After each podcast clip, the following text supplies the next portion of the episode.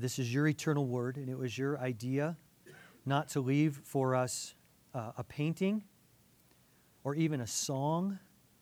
Um, those things are powerful, and you use those. Um, you, you've left us an image in your creation, which is a tiny glimpse of who you are. But Father, you've, you've spoken most clearly in the way that we can access it today through this, the word that you had men write down and which you've left to us. We ask, Father, help us to um, fearlessly embrace your word. Encourage us today, Father, by the things we'll talk about, in knowing that your word is true, that it is a rock, that it has stood the test of time and deep scrutiny. Father, um, glorify yourself and uh, just help us sink our roots deeper and be firmer in you um, by you ministering to us now. We ask for your glory in Christ's name. Amen.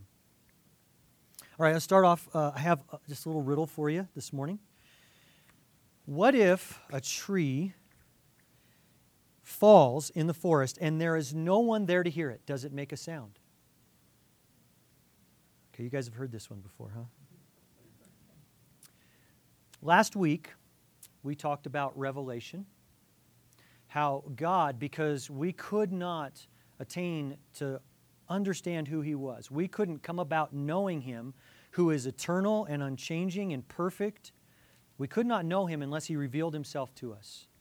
So he did that in mercy. He chose to speak and reveal himself. We talked about inspiration, which is that process whereby we receive what he has given. Specifically, with regard to the Word of God, we, we use the word inspiration in a technical sense. It's not just in the sense that we use inspiration everywhere else, where, oh, that person was very inspired when they wrote that song, or they were inspired when they, they did that poem or that painting or whatever. Those are natural and, and excellent uses of the word, and God may be infusing those things to give Him glory. But when we talk about the inspiration of Scripture, we are talking specifically, 2 Timothy 3.16, that God breathed this word that, that what was written was the, the very words of God Himself. And then we talked about illumination. Revelation has happened, at least as far as God's Word is concerned. He has spoken. And inspiration has happened because it's been recorded. And now illumination continues to go on, where God's Spirit, when we come and read this Word, His Spirit opens our eyes, shines the light, reveals to us progressively more and more about ourselves and about Him and about His truth. And, and we talked last week, we ended with how the experience of all that is so rich. As the psalmist writes, Psalm 119, 103, that, Lord, your words are sweeter than the taste of honey to my mouth. And we, we talked a little bit about what that means and how we even experience that at times, coming to God's Word, and we just think, man, God speaks to my soul in a way that does not happen any other time or place. This, this is true, eternal. This is the Word of God. And, uh, and it is still living and active.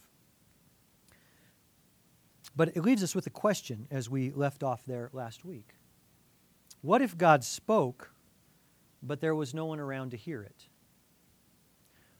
Or what if God spoke and the word was heard and it was even written down, but now that which was written has long since been lost, and those who heard it have long since passed away?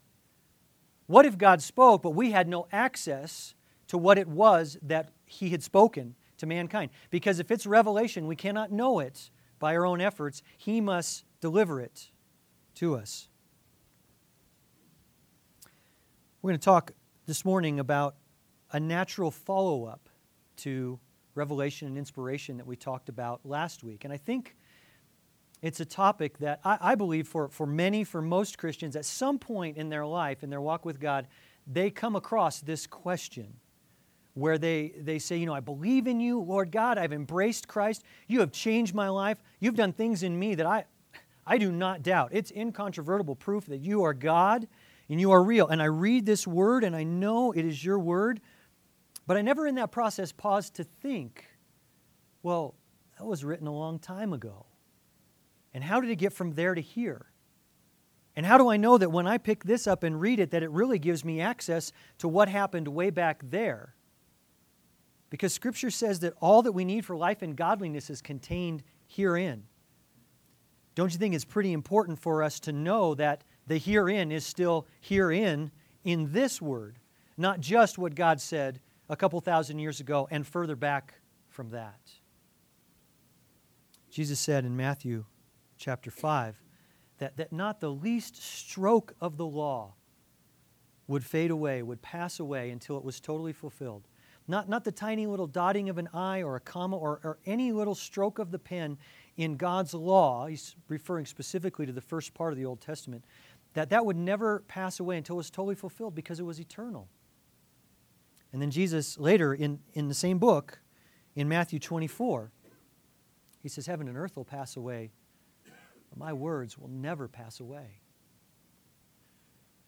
We have two issues that really we need to address this morning in, order to tackle this. And, and I want you to know that this morning I'm, I'm iceberg skipping, okay? So I'm just going to touch on the tip of the iceberg of two or three subjects that, that themselves are um, very deep. But I hope in the process we can quickly connect the dots. And I want for you, if this is new, to come away with a sense I don't need to be afraid to ask these hard questions. I don't just have to say, well, I believe and I want to close my eyes and I'm not sure, but it probably all works out in the end. But to say, you know, God has given us knowledge about how we have the Word of God today in a way that gives great confidence. We still believe this is the Word of God by faith. At the, at the end of the day, though, there's great encouragement in knowing how it's come to us. And maybe it's not for you personally. Maybe this morning is an opportunity to bolster you in confidence in, in speaking to somebody else you might know who's brought up some things like, well, you, you read the Bible and you believe it, and that's great, but you know, it's just people who told stories for generations, and eventually it got passed down and it's been copied a bunch of times and it's been changed. It's those kinds of issues that we're just going to iceberg skip this morning, but I think we'll give you more than enough to come away with some renewed confidence. Here are the two issues we need to address today. The first about, about how what we have, about, pardon me, about how what God spoke is what we have access to. The first issue is, is which books. Which books did God speak? Which book or books did God speak? If Scripture says He God breathed it, okay, which ones did He God breathe into? Because He didn't God breathe into all of them. And the second is which words did He use? Once we've decided which book or books, then the question is well, do we still have the very words, or have those been changed in the books that we contain?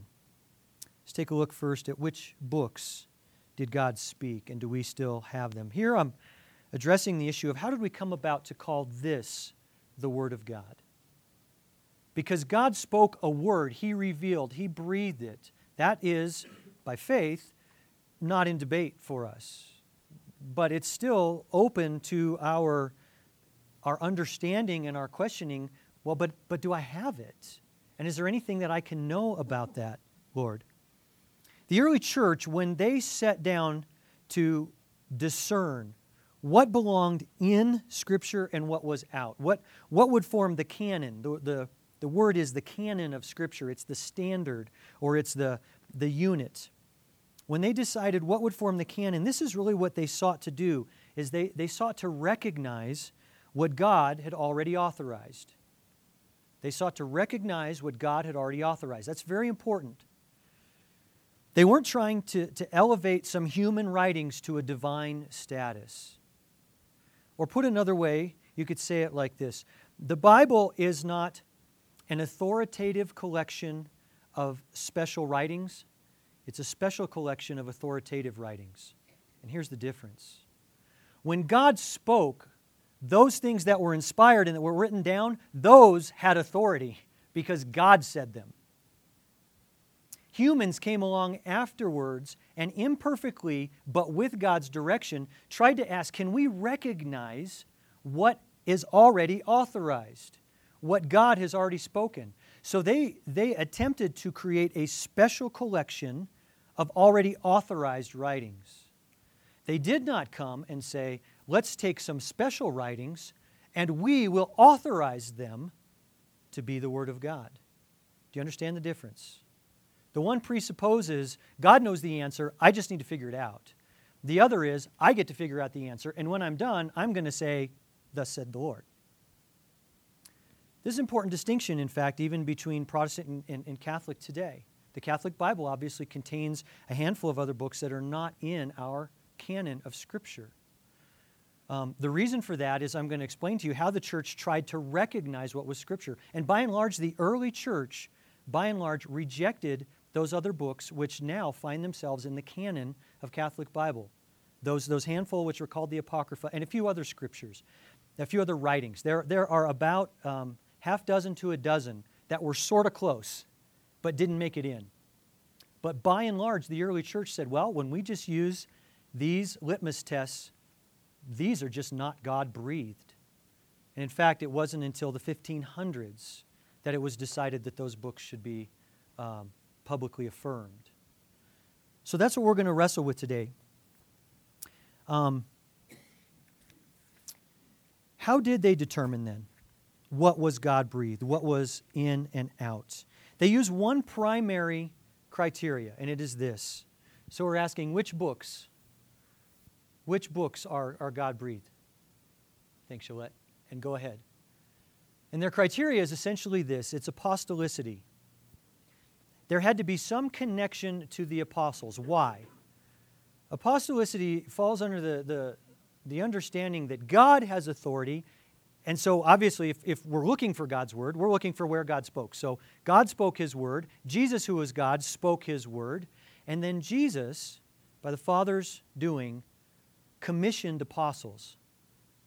And, and through them, he said, I'm, I'm going to speak and I'm going to use you. And so, wherever we have a direct connection to, um, to, to, Jesus himself or to the apostles, then we have what's called apostolicity. The, the canon of Scripture was not settled or formalized until the 300s. Now, that may cause you some frustration to know that. Might be a stumbling block to say, wow, 300 years after Jesus lived and died and rose. That, that shouldn't cause you great concern, and I'll, I'll tell you why in a moment.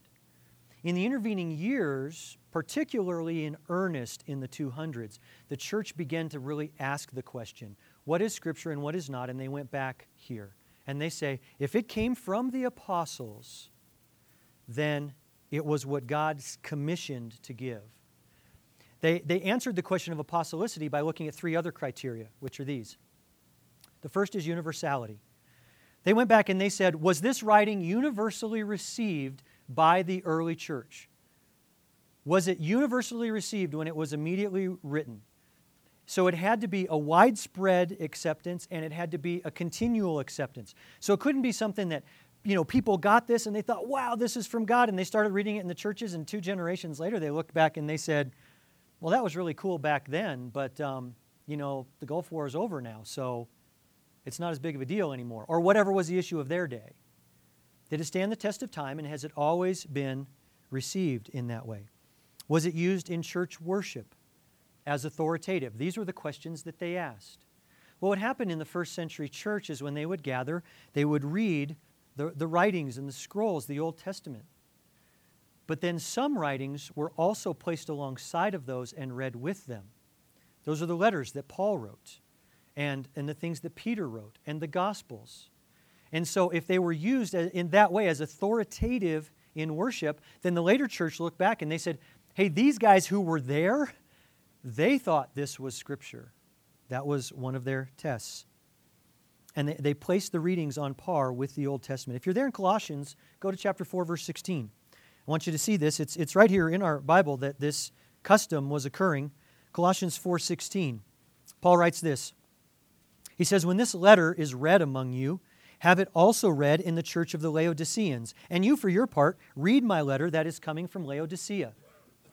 Paul, when he wrote these letters, he expected that it would be received as though it were given from God. And he said, Read this when you gather. And oh, by the way, pass it on to the other believers in your area. Oh, yeah, and there's another letter I wrote. If you guys can, get your hands on a copy of that, because that's for you too. This wasn't just a letter written to one person or a group of people in one place, but it was universal. Uh, Paul wrote to Timothy, but Timothy rightly understood this letter is not just for me, this is for all of God's people. Go to your right, just a couple pages, 1 Thessalonians chapter 5. And look at verse 27, just as Paul closes that letter. he says the same thing again. He says, I adjure you by the Lord to have this letter read to all the brethren.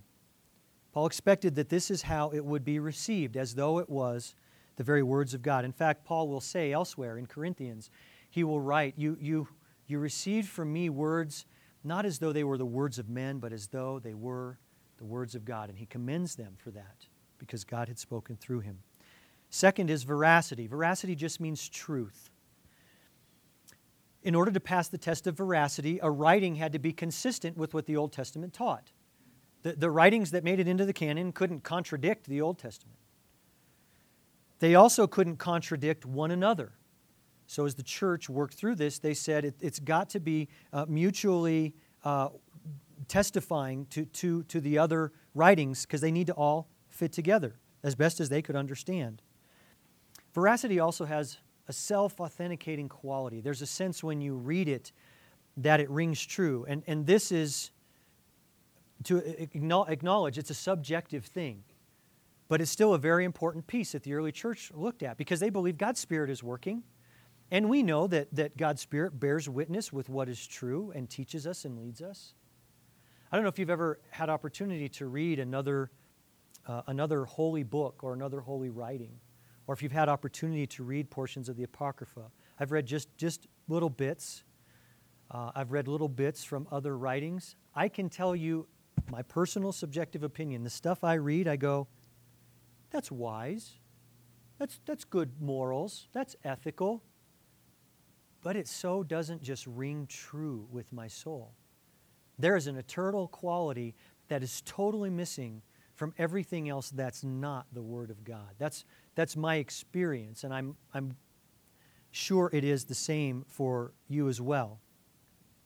Think of how often the New Testament quotes the Old Testament and, and further brings forth God's revelation. Now, veracity is important because some will argue the canon didn't happen until the 300s. And so here's what happened uh, this Jesus event happened, whatever that was. And then afterwards, his followers decided, man, this is incredible. And they were like really changed and excited about it. So they began to write letters and they would meet and they would do their religious stuff. And this went on for about 300 years. But over the course of that time, other people came along and said, well, yeah, but when Jesus said this, he meant that. And they said, I'm not sure if that's right. And other people said, no, when Jesus said this, he meant that. And they said, whoa, I really think that's not right. And so finally they decided, hey, we better figure out what Jesus really meant, and we better figure out which of these books, you know, we're going to wrap our arms around. So goes the argument. It's, it's an evolution of religion argument, saying that Christianity evolved and that the Bible evolved, and it took 300 years, and now we've got it, speaking of the New Testament. But what you need to know is that those controversies and those divisions and those questions over what Jesus meant were happening right there in the very years and weeks and days that Jesus spoke them. Go to 1 John. 1 John. Right after um, a couple letters of Peter to your right. 1 John chapter 2 verse 26. And John there writes and says this He says, These things I have written to you concerning those who are trying to deceive you. So, right here in Scripture, we have an example of the fact that there were others. There was heresy, there were lies, there were false teachers who were coming in. And so the apostles themselves were addressing some of the things that needed to be addressed. What about the book of Galatians, where Paul writes and he says, Look, if anybody comes to you and teaches you another gospel that's contrary to the gospel that I have taught you, let him be accursed. He is not from God, he's from the devil, he says in so many words. So there was already that battle going on. Look here, even at the very first words, uh, words of, of this letter of 1 John. 1 John 1 1. John writes, What was from the beginning, what we have heard, what we have seen with our eyes, what we have looked at and touched with our hands concerning the word of life, he goes on and says, These things we proclaim to you. Now, why does John start his letter that way? Well, because John's trying to communicate, I was an eyewitness. I mean, I saw Jesus. I saw him die. I saw him buried. I saw him live. I was there on the Mount of Transfiguration. I just didn't hear that story. I was there when he unveiled all his glory. He's saying, Look, I saw it. Okay, good. We get that. But there's an even slightly more unusual thing here. He doesn't just say, we, we heard it and we saw it and we were there, but he says what we've looked at and we've touched with our hands. Why does he say we've touched it? Because one of the heresies in the first century was um, the heresy of Docetism. And Docetism uh, came from the Greek word dokeo, and it means to seem. And the idea was Jesus just seemed to be human, but he wasn't really. As the argument goes, the Docetists believed Jesus was really from God. That's not their concern. They believed that God came down to earth. But because they believed that God is holy and matter is sinful, God is spirit and, and flesh and, and, and material things are earthly, God could never become a man. And so, whatever this Jesus was, he was certainly not a real, live, flesh and bone human being. He couldn't be in their understanding. So, he just seemed human.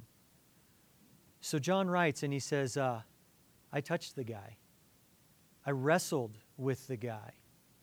I saw him eat fish. I saw him excuse himself to use the restroom. He sneezed on me. I mean, I don't, I don't mean to be crass for the point of dishonoring our Lord, but for the very point by which John says, Look, I handled him. Veracity. There is a mark of truth. And that's, that's evidenced even in the writings themselves that have to do battle with the lies, even of their own days. That was the, the second mark of apostolicity. And then, third, is antiquity. Antiquity means it came from the first century it came from the time when the apostles were still living. Um, apostolicity itself doesn't always mean that an apostle wrote it. Um, Luke was not one of the twelve, and yet he wrote more of the New Testament than anybody. Luke and Acts take up more volume than, than anybody else's writings in the New Testament. But Luke wasn't one of the twelve. Where did Luke get his information? Answer primarily from Paul. Because we know in Acts he traveled with Paul. And so Luke's writings had the stamp of apostolicity because he wrote really under Paul's authority. And so it's true with every one of the writers of Scripture, either they were with Jesus and Jesus told them specifically that they were commissioned, or else they wrote under the authority of one who was commissioned. And so during the time while that group was still alive, you have writings that are still, they make the mark of antiquity for the New Testament. They're verified by eyewitnesses. What do you do in the first century if some teacher comes along and he tells you, hey, Jesus said this and this is what he means? Where do you go in the first century? You, you, you can't go back to your Bible. You just don't have one yet. You can maybe go back to the Old Testament, but maybe his interpretation is sort of right and you're not sure. Well, if it's in the first century, you go back to the apostles and you said, um, hey, hey, this guy was saying this, and um, what do you think? John? And John says, Well, I, I was there, and um, I can tell you that's right, or I can tell you that's wrong.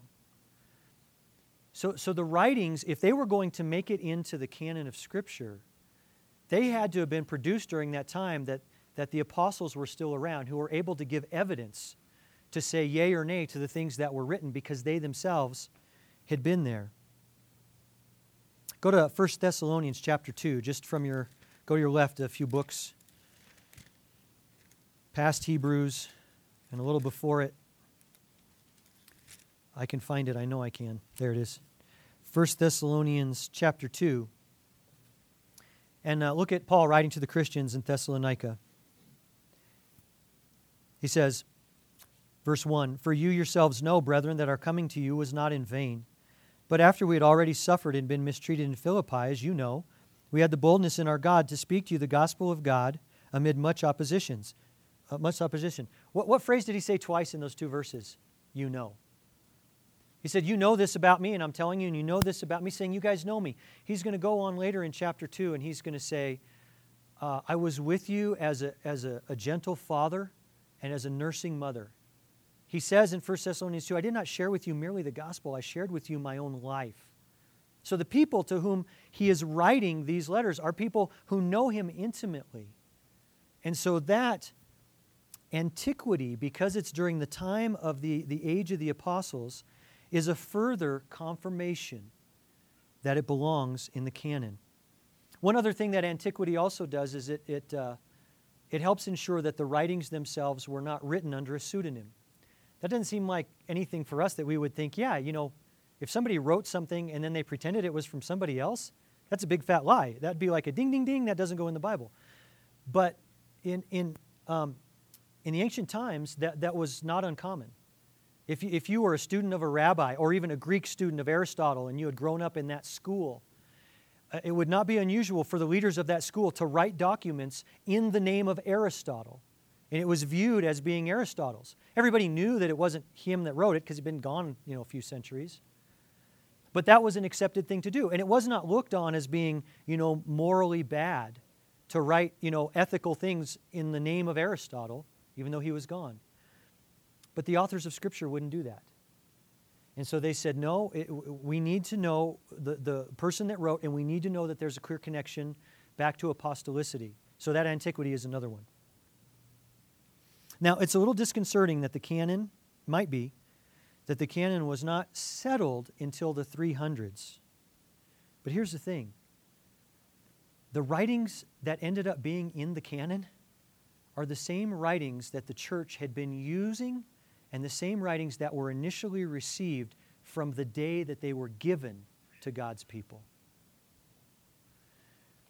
Many of the early church fathers in their writings quoted from these scriptures. It, it would be like a, a pastor today uh, writing a blog and he's saying, hey, you need to do this because, you know, Galatians 3 says blah, blah, blah. The, the early church fathers in their writings, they would quote. And, and you know what you find? they tend to quote the same 27 books, and they tend to not quote all the other books that were going on during that time. Do you know we have a fragment of the writings that have come to us from the early church fathers Justin Martyr, Irenaeus, uh, some of the others. And, and, and we, we only have a fragment, right? Because most of those writings are long since dust. Do you know that by the 200s AD, just from the writings that we still have today, we can reproduce over 30,000 quotations of the New Testament. Someone has said if every Bible today were to disappear off the face of the earth, we could reconstruct over 95% of the New Testament just from the writings of the early church fathers because they just they quoted it so much. So although it wasn't until the 300s that the universal church stamped it and said, This is it, and we draw the boundary right here. The way they figured that out is they said, Well, what has God already authorized? And they were over the course of the centuries just looking back and seeing, well, we can just see that in what God has done, what the church has received, and how the Lord has used it. So that's how we know which books. Skip off that iceberg. Let's talk about which words. Let's say you got the books right now, and you know this is Romans, Paul wrote it, and this is God's Word. But how do I know that what I have between these covers is anything like what God told Paul to write to the Christians in Rome 2,000 years ago? How do I know that the words I have here are still the same words? We do not have a single original scroll of any of the writings of the New Testament, not even a scrap of, any of the original written in the first century or before writings. But remember this that the writings themselves were received immediately as being from God. And they were cared for, and they were guarded, and they were copied, and they were distributed. And so, you know what we actually have today? Today, we do not have a single scroll, not even a single scrap that we could go back and look and say, that is what Peter wrote. And you know what? I'm glad. Because you know exactly what would happen if we had even a scrap. We'd put it in a temple and we'd worship it. We'd all go and we'd bow down to it. Because we make idols out of everything, don't we? That's exactly what we would do. God has not left us a single original manuscript. Instead, He's left us thousands of very, very, very close copies. We can, we can simply compare other known ancient writings and their, their manuscript evidence to the evidence that the Bible has to figure out if it's you know, pretty solid, if we're pretty confident that we could work our way back to the original words that were written in Scripture. Take a look up here. And many of you have seen a chart like this. This is only a small piece of it. If you want to know what Sophocles really, really wrote, you can have uh, you know, a copy of it in your hand today. He lived in the 5th century BC. His, the, the earliest manuscript, the earliest copy that we have from Sophocles dates from about the 900s AD. So it's about 1400 years after the event, and we have about 100 copies of Sophocles. Plato, we have about 1200 years from the time he died to the time of the first manuscript. And we have a grand total of seven copies of what Plato wrote. Aristotle, Caesar, you work your way down and you find out one really sticks out in that table, doesn't it? The very earliest copy we have of any of the New Testament writings is, um, is a papyrus. It's not much bigger uh, than a hand. And it's a, I believe it's a copy of the Gospel of John. It's, it's, it's just a portion. It dates from about 125. It dates from about 30 or 35 years from the time of the writing. That's, that's one of the earliest ones. I, I think there are probably plenty of people tempted to just go worship that thing as it is. But we actually have thousands of copies from the first and the second centuries and then down through the centuries after that. And though we do not have a single case where we can look and say, hey, this is God's word and that's exactly what we said, we do not have a single one that we know this is the very thing that God breathed. Instead, we have thousands of manuscripts that all agree with each other about 99 point something percent of the time. So that we can look at him and we can go, oh, well, that one's wrong. Well, that's obvious because he dropped this word right here. This word ends in a D, and then down here, that word's end in a D, and he, he skipped all the words in between. And I know because I have 4,000 other copies that have the words in between. And we can do that over and over and over again so that we can, that's just the science of text criticism. And it doesn't take any faith, it's the same science that's done with every ancient document. And the certainty of the text criticism information that we have for the New Testament blows away every other ancient document that we know. The Lord Jesus said, Heaven and earth will pass away, but my words will never pass away. And God was so smart to give it to us in 5,099% perfect copies instead of one that was 100%, wasn't He? I think so. Guys, the English Bible, there's still one step left that I'm not going to talk about today except for these two sentences. There's still one step. You got to get from Greek and Hebrew to English, right? From those manuscripts to what you hold. Your English, manus- your English Bibles are so incredibly good as translations. 99 point whatever percent of the time, you have a more than faithful and even nuanced interpretation of what's in there. It's just too many scholars working too long. It's just been too open for everybody's eyes to see. And God's Spirit leading even the translators. So that now, even the differences in translation we can explain because there's never a one to one from one language to another. You have to decide well, am I going to capture a thought or am I going to capture the individual words, which sometimes end up giving a slightly different thought?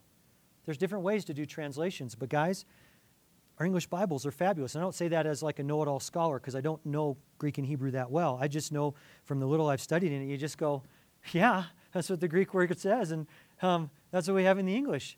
That's amazing that somebody figured that out time and time and time again.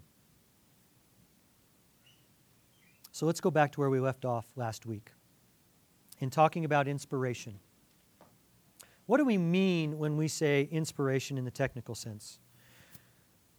The words that we have put to define it so that it's, it's really clear for us and anybody else is we call it verbal plenary inspiration. And what that means, verbal, just means the words themselves.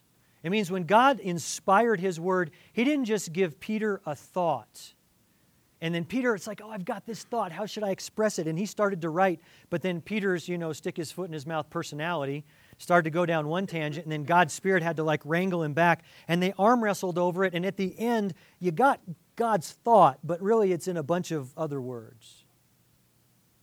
No, verbal inspiration is the belief that God inspired the very words that Peter used. And plenary, you guys know what it's like. You go to a conference and you got a bunch of speakers, but you got one guy that talks to everybody. And what's he called? He's called the plenary speaker, right? It just means full. Plenary inspiration just means God didn't only partially inspire it, but Peter was pretty smart, and so they sort of met in the middle. It means that God fully revealed, not only to Peter, but even through Peter. There are cases where the authors of Scripture did not fully understand the very things that they wrote. In fact, 1 Peter says that. He said the Old Testament prophets were looking into the prophecies they made to fully understand them. Down to the last detail. And so here's how we could say it another way. Here's, here's our contention, and I, am including you in our, and, unless you have a different understanding of inspiration. I don't know. By inspiration, we believe that it's not merely the message of Scripture that's inspired, but so are the very words. In fact, God breathed, 2 Timothy 3:16, means that even the grammar and the style and the flow and the nuance of, er- nuance of every sentence and every word are exactly what God superintended. God chose Peter with his personality to write exactly what he wanted so that the end result were the very words that God breathed. And they were chosen by him perfectly and wonderfully to communicate his truth to us. That's what we believe about this book. Now, let's just do this as we close up. I'm going to take a, a couple minutes and we're just going to look at two quick examples of, of where this matters. It matters everywhere in Scripture, but in some places it matters more than others. And so hopefully this will be fun. Are you up for like 10 minutes of Greek lesson? I hope so. All right. Let's take a look at an illustration regarding the deity of Christ. The first is Titus 2:13, and if you want you can turn there in your Bibles. Titus 2:13. And I'm sorry, when I transferred over to this PowerPoint, um, my Greek font lost. So the first line was supposed to be in Greek, but that's why it looks really goofy. And then I tried to transliterate it, and then I worked down to a literal word for word, and then on from there. So it's tu megalutheu kai soteros hemon Jesu Christu, the great God and Savior our, Jesus Christ, which your Bible probably says our great God and Savior, Jesus Christ.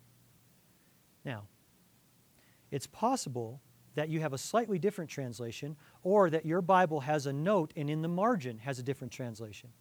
And the other translation is this Our great God and our Savior, Jesus Christ. What's the difference between that one and the other one? In the other one, how many people are in view? Just one guy. And he is known as our great God and Savior, namely Jesus Christ. The second one is our great God, oh yeah, and our Savior, Jesus Christ. Two people are in view, right? It's possible in the Greek that, that both, uh, uh, both meanings have, have room to be taken from there. The, the, the word our only appears once, that's hemon, but it's distributed because of the kai, because of the and, and it applies to both. But is it our God and, oh yeah, our Savior, Savior or is it our God and Savior?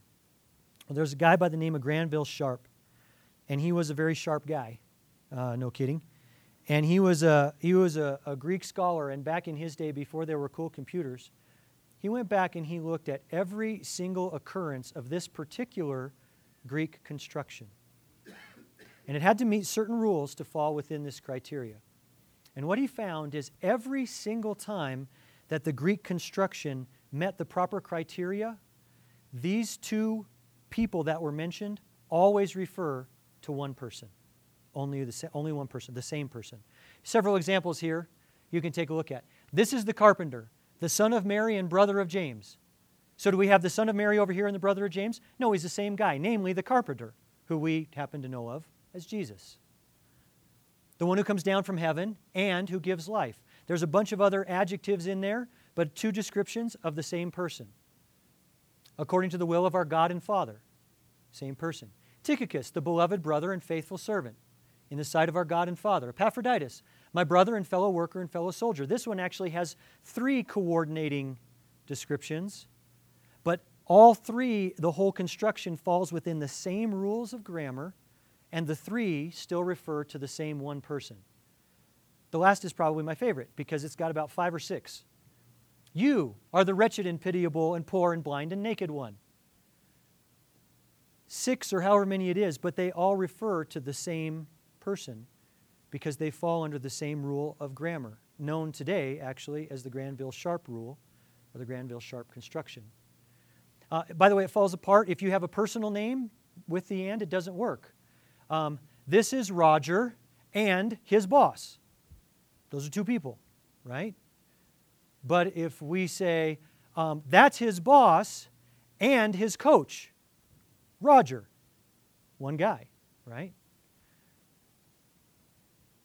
The point is, not only throughout the Greek of the New Testament, but throughout Koine Greek, which that was the, the language of Greek at that time that the, the New Testament was written in. Every single construction that follows these particular rules, the two sides always refer to one. And so the point is, there's really no wiggle room.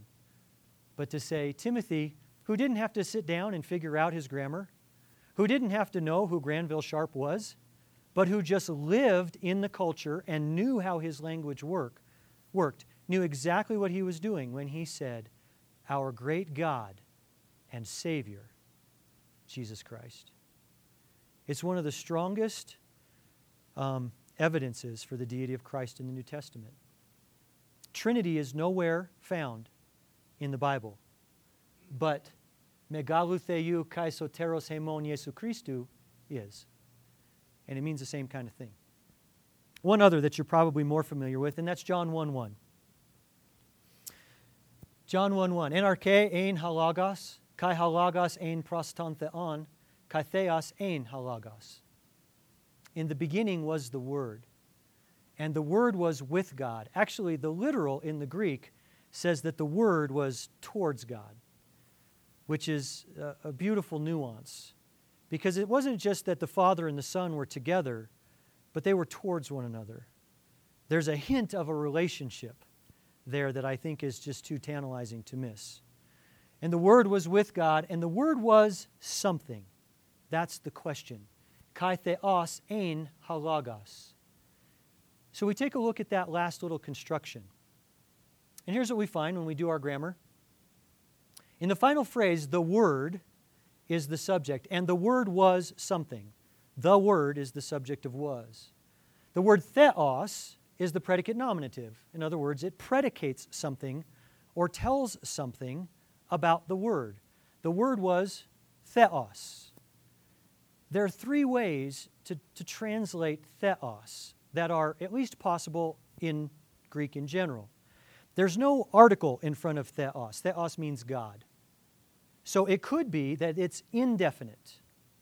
It'd be like the difference between saying dog and the dog. The dog is definite, dog is just indefinite. This is just theos with no article. So maybe it should be translated, and the Word was a God. Except that this is an extremely rare occurrence in this construction. There's a debate here whether there are any examples of this construction being an indefinite in the entire New Testament in the Greek. There, there are some people will say, well, there's one or two, but they're debatable. Most will say there are none. It's less than 1% in all of Koine Greek that this construction gives you an indefinite. This, by the way, is the translation chosen by the New World Translation of the Bible, the Jehovah's Witnesses. And the word was a God, little g. This is exactly how they take it. And they say it's right there in the Greek. Second option is that the word was God, capital G, and it's definite. When you have this construction, about six or eight percent of the time, the, the, uh, the predicate nominative is a definite. But it's probably not the best option here because here's the reason why. Speaking from what we understand of our theology in the Trinity, this would be to say that the Son was the Father, and Jesus was not the Father. So, though our Bibles translate it and the Word was God, that is a fine translation, But here's the grammar that's really behind it is it's actually third option qualitative. Far and away, the most common use of this construction is to make the predicate nominative a qualitative. So the idea is not that he was just a God or that he was God the Father, but that he was God in the fullest sense. He was God in essence, he was God in quality, he was God in everything that God is. 80% of the Koine Greek uses of this predicate nominative is qualitative. 94% in the New Testament, it's qualitative. Beyond that, we're reading the Gospel of John. You think John thinks that Jesus is God? When he quotes in John 8 28, before Abraham was, I am, and dozens of other places. If you ever think that maybe somebody thinks that Jesus is God, it's John in his gospel, right? In summary, what John is doing is he's stating in the most concise way possible that the Word shared the essence of the Father, though they differed in person. You know, the, the, the best short summary for John 1 1, short translation? In the beginning was the Word, and the Word was towards God, and everything that God was, the Word was. That's what John 1 was says. John uses his grammar really well because he knows his theology really well. And he knows exactly what he's trying to communicate to us about the Word. So, to say it again, this is our contention about inspiration. Not, not merely that, yeah, God's message is in there, and if you read it, you'll find it, but that every word and every note of grammar and every nuance and every choice of vocabulary was superintended by God to perfectly and wonderfully communicate His truth to us. This is not what we usually do on Sunday mornings. Usually we just come here and we dive in and we assume all of this. But once in a while, it's good to pause and go back and look at the foundation and see. We don't just dive in because when I read this, it makes me feel this. Because there's a lot of other people reading cereal boxes and, and other religious writings and the funny pages who are having a lot of experiences too. We can say, well, that's great, but I read a historical document and you can study it for yourself. This is why I believe what I believe. God was so good, and it is so amazing not only that His Word has this incredible effect on us, that's where we ended last week, but also it, it has such a solid ground for us to stand on about where it came from. I hope that. Uh, this morning, if this itched where you're scratching, um, let me know or talk to somebody or just go do some more of your research. There's, there's icebergs under the surface about this, and we've really just skipped across the top. My encouragement, though, is that I don't want you to leave today with a sense of, of worshiping this book. Because God was smart enough not to give us a, a papyrus somewhere to stick in a temple, but to see that God was that good so that we could have access to all the truth that He's given and leave us only Him to worship for it. Let's stand together and pray. Father, we thank you that your word is a, it's a historical document and that it stands up to severe scrutiny. Uh, Father, more reliable than any ancient manuscript. And yet, Father, enough of a gap is left that we still have to believe, don't we, Lord? And we do. Father, we believe for all of these reasons and also because our heart can't help it. You have opened our eyes and we cannot believe otherwise. We thank you that you're our God. We praise you that you have given us access to the truth about things. And Father, we just ask, um, help us this week um, to worship you and to make this truth. Uh, more real in our world, that we would carry it with boldness wherever we go. We ask for your glory. In Jesus' name, amen.